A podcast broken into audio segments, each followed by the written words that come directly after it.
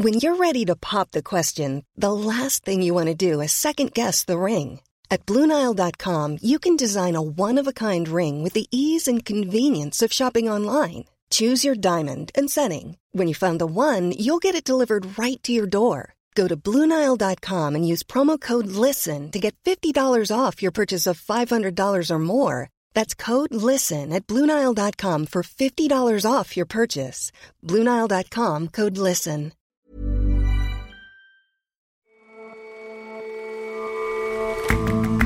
Hello and welcome to The Intelligence from The Economist. In London, I'm Jason Palmer. And in New York, I'm John Fasman. Every weekday, we provide a fresh perspective on the events shaping your world. With both lofty eulogies and angry protests, the funeral of Japan's former Prime Minister Abe Shinzo revealed a sharp rift in the country. We investigate the links between Mr. Abe's murder, a cult like religious group, and Japan's political future. And 3D printing has a couple of obvious limits the size of the printer and the range of its nozzle. Recently, however, researchers have begun to look for ways to transcend those limits, and they're taking inspiration from insects.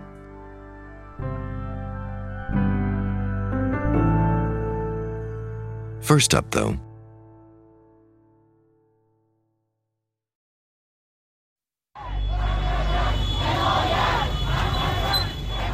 Iran has been gripped by protests in recent days, not just in big cities, but across all 31 of its provinces.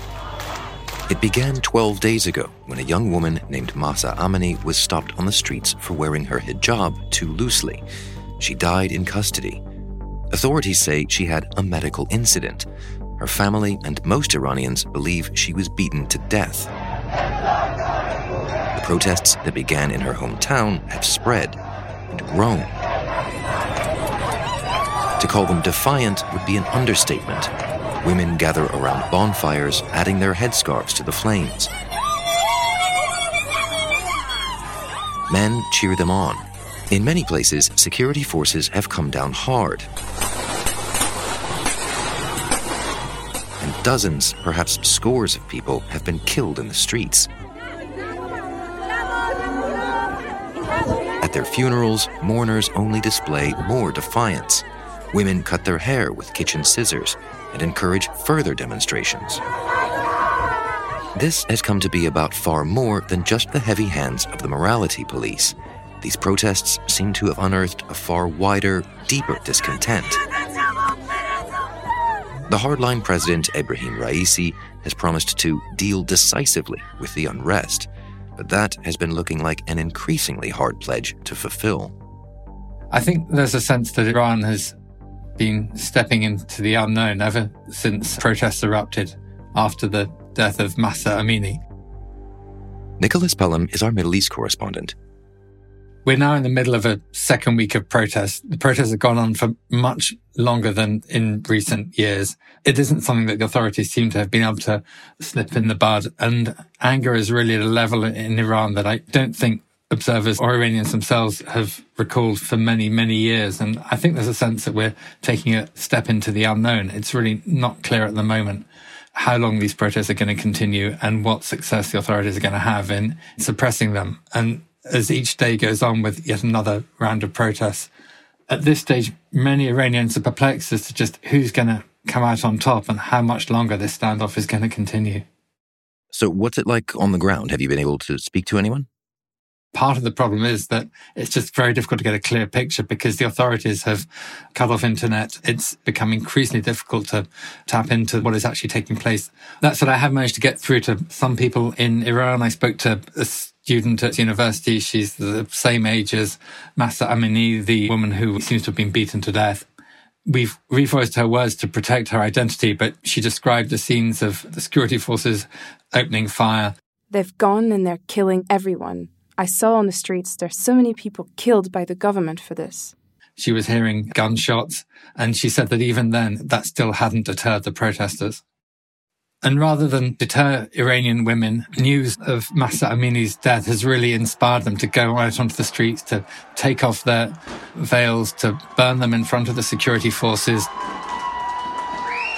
to chant for liberation, to demand their right to be able to wear what they want. And Mahsa Amini has really been this sort of catalyst that has brought tens of thousands of women out onto the streets to defy the authorities and walk around the streets without a veil. People are afraid? Are they putting the hijab back on? No, I'm not afraid.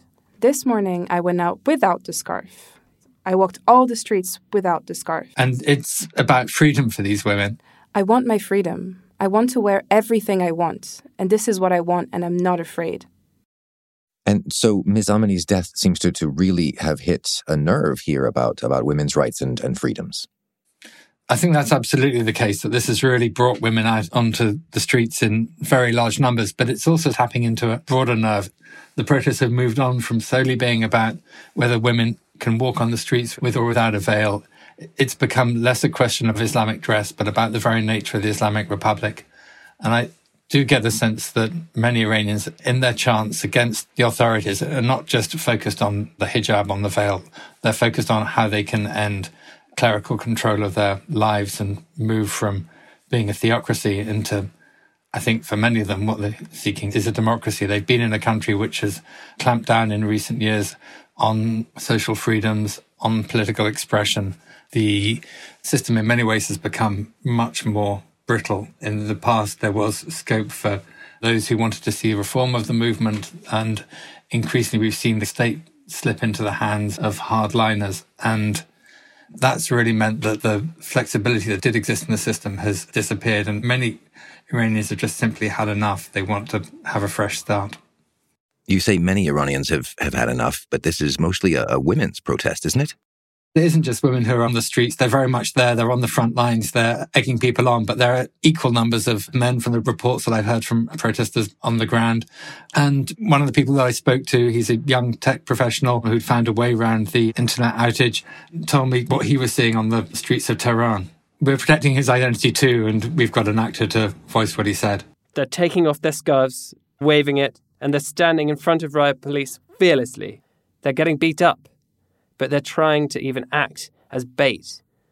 I've seen they have no qualms in doing whatever is necessary to get their goal, which is the end of the regime and equal rights. So this isn't just about the hijab. It's about the kind of social controls that come with living in a theocracy. It's about the presence of the morality police patrolling the streets. It's about a sense of a regime that really doesn't seem to have answers to any of the enormous problems that Iran has. It hasn't found a way out of sanctions. It hasn't found a way to get back into the global economy. It's facing huge environmental problems and the authorities just don't seem to be equipped to deal with the scale of them. Poverty has soared. Inflation is over 50%. GDP per capita has sort of plummeted in the last 10 years. It's down from about $8,000 per annum to under three. And Iranians have had enough of living under a system that can't address the economic malaise and social ills of the country. And how has the government responded so far to all these protests? Ibrahim Raisi, the president, has given orders to his security forces to use what means they have to suppress the demonstrations. It does appear as if the crackdown is intensifying. That said, at the moment, the authorities seem very much focused on trying to stop protests. And it's really striking from speaking to people in Iran now that, you know, women are walking around the streets as if the mandatory veil had gone. There's a sort of new mood of defiance. People are going out in the streets and dressing as they want. And police are probably too preoccupied, at least for the time being, to stop them they're very much focused on trying to break up and disperse protests. And in fact, there's, you know, one person I spoke to was concerned that if one of the reasons why the protests are likely to continue is that if they stop, the authorities would carry out even larger numbers of mass arrests. That this is almost a way of trying to keep the authorities at bay from uh, going after picking off individuals again or reimposing some of the social controls that I think Iranians feel, at least for now, they've managed to free themselves from. It also has to be said, I think, that this is a deeply polarized place at the moment. There are many conservative Iranians, there are religious Iranians, and some of the Iranians I've spoken to from conservative families say that they're now quite concerned about going out on the streets just from the hassle and the harassment and abuse they might get from those who are supporting the protesters. So you're looking at a, a deeply polarized Iran. And in that deeply polarized era, then where do you see all of this heading? There have been calls for a, a national strike. So far, it doesn't seem that the country has yet ground to a standstill. if those calls for strike action do intensify. At the moment, most of the action seems to be limited to universities. If those spread, then that's going to be an indicator of where things are going. I think you're looking at now at a business community that is just waiting to see which way this is going. But ultimately, this is a regime which has had 40 years of dealing with protest, of dealing with dissent, that knows that it's deeply unpopular. There are some in the system who believe that with half a million supporters, they can control a population of 84 million. They've also learned from the downfall of the Shah when they came to power that what you don't do is to retreat in the face of protest. They have the guns. They're going to use them. The population is also very experienced at protest. You're seeing one round of protests follow another with increasing rapidity. It used to be that they would take place sort of every once a decade. Now they're taking place several times a year. There's a sense in which something has to give, that this is a regime which is running out of answers you've got a supreme leader who's in his final years. It's not clear what the succession looks like. I think there is now a really open question about what happens to the Islamic Republic, and the protesters obviously feel that they have the regime in their sights and they conceive of a life beyond the Islamic Republic of Iran. Nicholas, thank you very much for joining us. Jason, always a pleasure. Thank you for having me.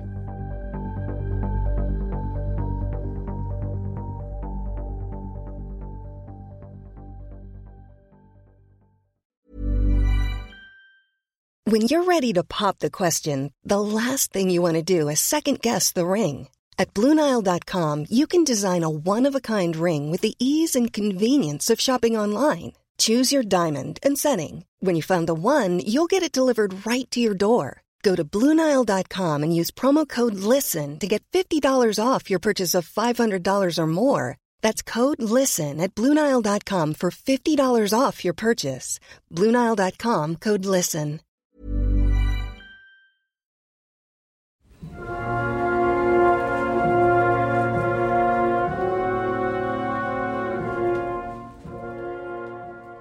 Yesterday afternoon, Abe Akie, the wife of former Japanese Prime Minister Abe Shinzo, emerged from a black car wearing a black kimono, carrying her husband's ashes. Noah Sneider is our Tokyo bureau chief. She walked alongside the current Japanese Prime Minister, Kishida Fumio, past an honor guard dressed in crisp whites, into the Budokan in central Tokyo, where I was seated alongside foreign dignitaries, Japanese elites, and other members of the press who had gathered for the state funeral for the late prime minister who was shot during a campaign speech in July, stunning a nation where gun violence is extremely rare. 安倍晋三元内閣総理大臣の国葬儀が執り行われるにあたり Mr. Kishida delivered the first of several eulogies, praising Mr. Abe for leaving a transformative legacy in foreign and defense policy, especially. Yet, outside the venue, a different scene played out, one that hinted really at the divisive legacy that Abe left behind here in Japan. Some well wishers left flowers outside the venue. One woman, whom my colleague Moeka Ida spoke to, called Abe the best prime minister we've ever had 働いてきた方だとこれまで日本の総理大臣の中であの本当に and said that she always thought that as long as Abe was around, Japan would be safe. Nearby, another group had come to protest, rallying against the idea of the funeral itself and against Abe's own legacy.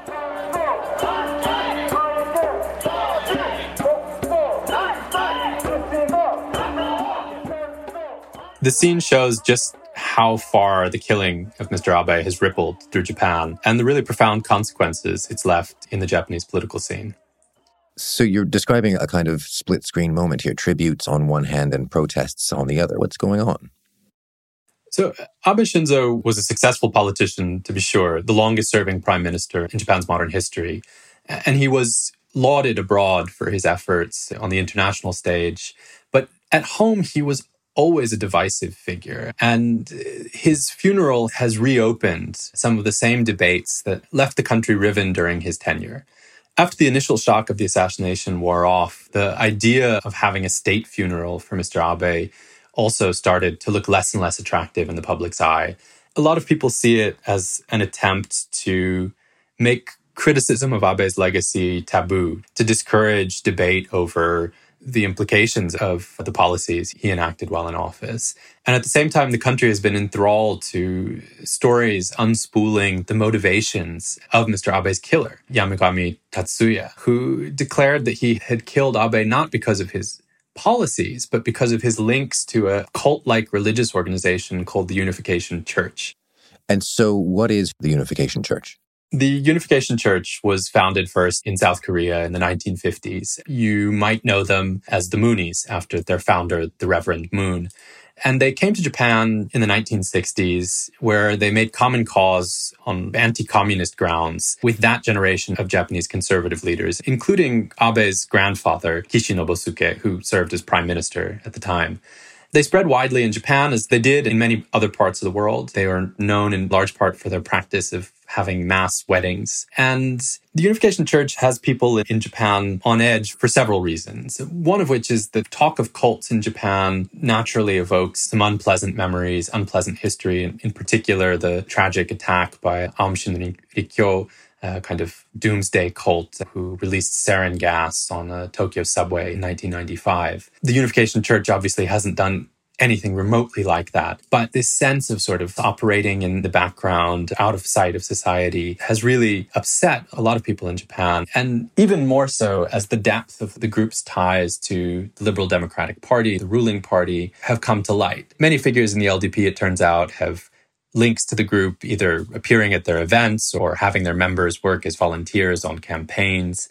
And Tatsuya, Mr. Abe's killer, has said he was motivated by a desire to enact revenge for the misfortune that his family fell into after his mother got embroiled with the church. The family was driven to bankruptcy because of her large donations to the group. His father killed himself. And so he's transformed in the past couple of months in the public eye into a troubled but really sympathetic figure. And some folks have even sent gifts, including cash and clothes and food and manga to the prison where he's currently being held. And so there are ongoing political effects then of Mr. Abe's killing?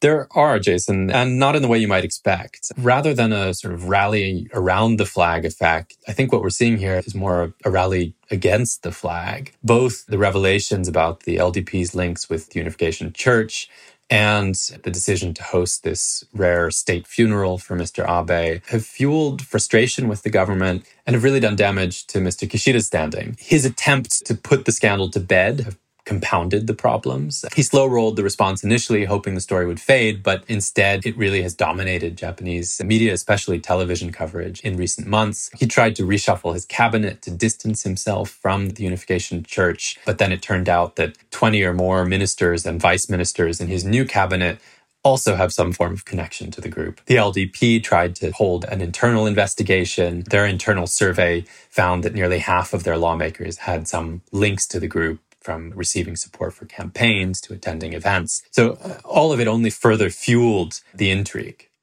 So does this pose a real political danger then to Mr. Kishida?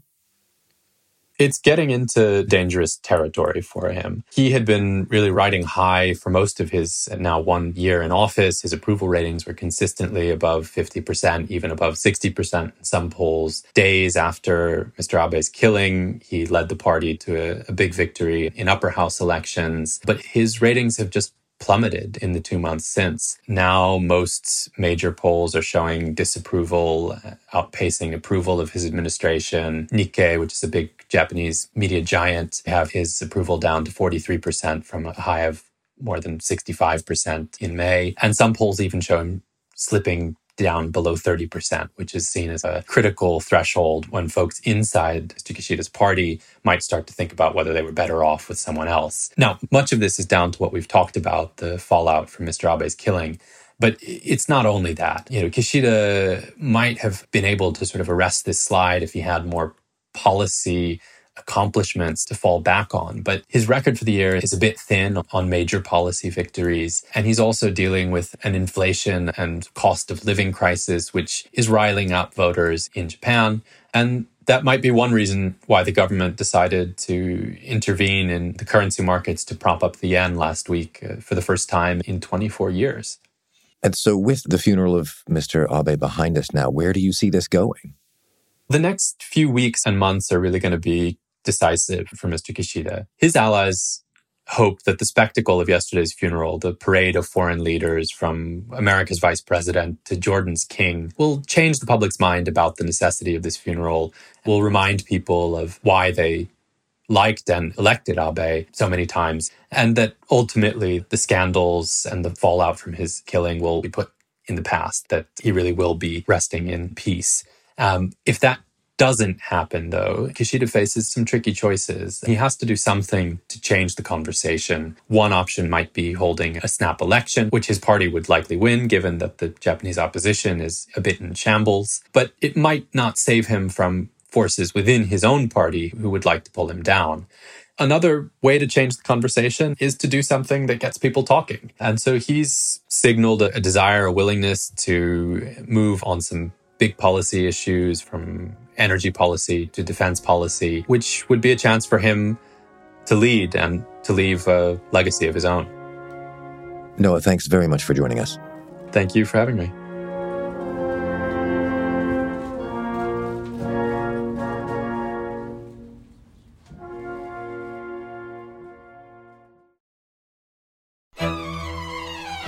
Insects are some of the best builders in nature. These busy bees and wasps team up and deposit wax, raw wood pulp, or their own saliva to create complicated designs that end up being many times their size. And now, human designers are looking to the hive mind to improve their own constructions. Insects, like wasps and bees, are fantastic natural builders they build wasp nests, they build hives, and robotics researchers are trying to learn from them. Abby Bertics writes about science for The Economist.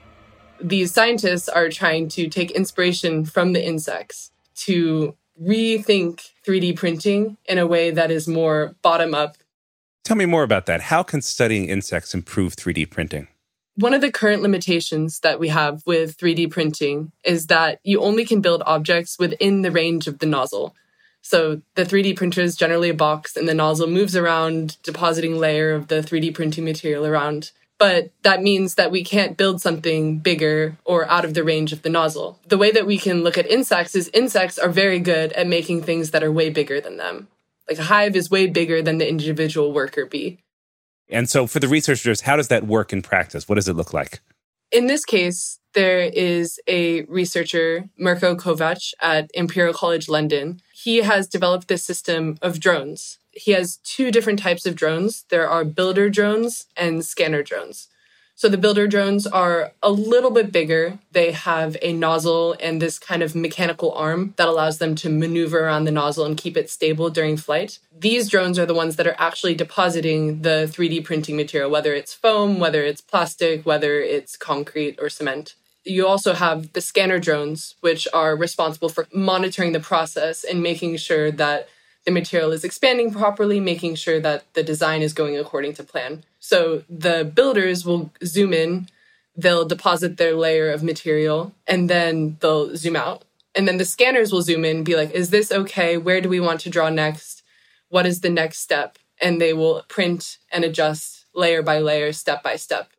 So that's the process. What does the result look like? What have they built so far? Being scientists, they wanted to have a proof of concept and they chose a geometric shape, a cylinder, just so they could measure accuracy and see how well their system performed. The team of scientists wanted two different sorts of tests. The first one was to build a two meter tall foam cylinder Foam is particularly tricky because when you build with it, you spray on a layer of foam and then it can expand. And it can expand up to 25 times the original volume. So there's a lot of error correction and manipulation that needs to happen. And then the second material that they wanted to test with is cement. It is sturdier, it's more precise, but it is heavier. And the end result was two cylinders, one foam, one cement, that were accurate to within five millimeters, which is well within standard British building code. So, are these little robotic insects the future of manufacturing, do you think? They're definitely very good at manufacturing and they're capable. But the researchers think that the bread and butter will probably first be in repair. So, because they're drones and they're not constrained by the metal boxes of 3D printers, they can fix things in dangerous or otherwise inaccessible places. So they can spot and seal leaks in gas pipelines. The little builder robot can zoom over, spray some of the expandable foam in a leak and repair it. It can also be used to fix cracks on tall buildings where it might be really expensive or dangerous for humans to get up there on scaffolding. They can be deployed more quickly, they're cheaper, there's less risky humans. And also, Dr. Kovacs suggested that there could be a future for these construction robots on the surface of the moon or Mars. Abby, thanks so much for joining us today. Thank you, John.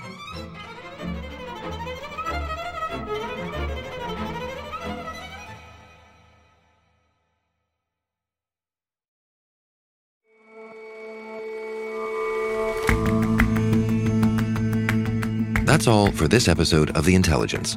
Let us know what you think of the show. You can get in touch at podcasts at economist.com. And you can subscribe to The Economist at economist.com slash intelligence offer. The link is in the show notes. We'll see you back here tomorrow.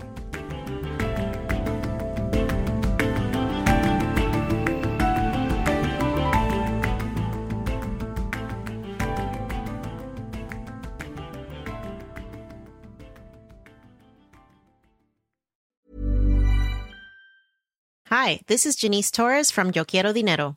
From a local business to a global corporation, partnering with Bank of America gives your operation access to exclusive digital tools, award winning insights, and business solutions so powerful you'll make every move matter. Visit bankofamerica.com slash banking for business to learn more. What would you like the power to do? Bank of America NA, copyright 2024.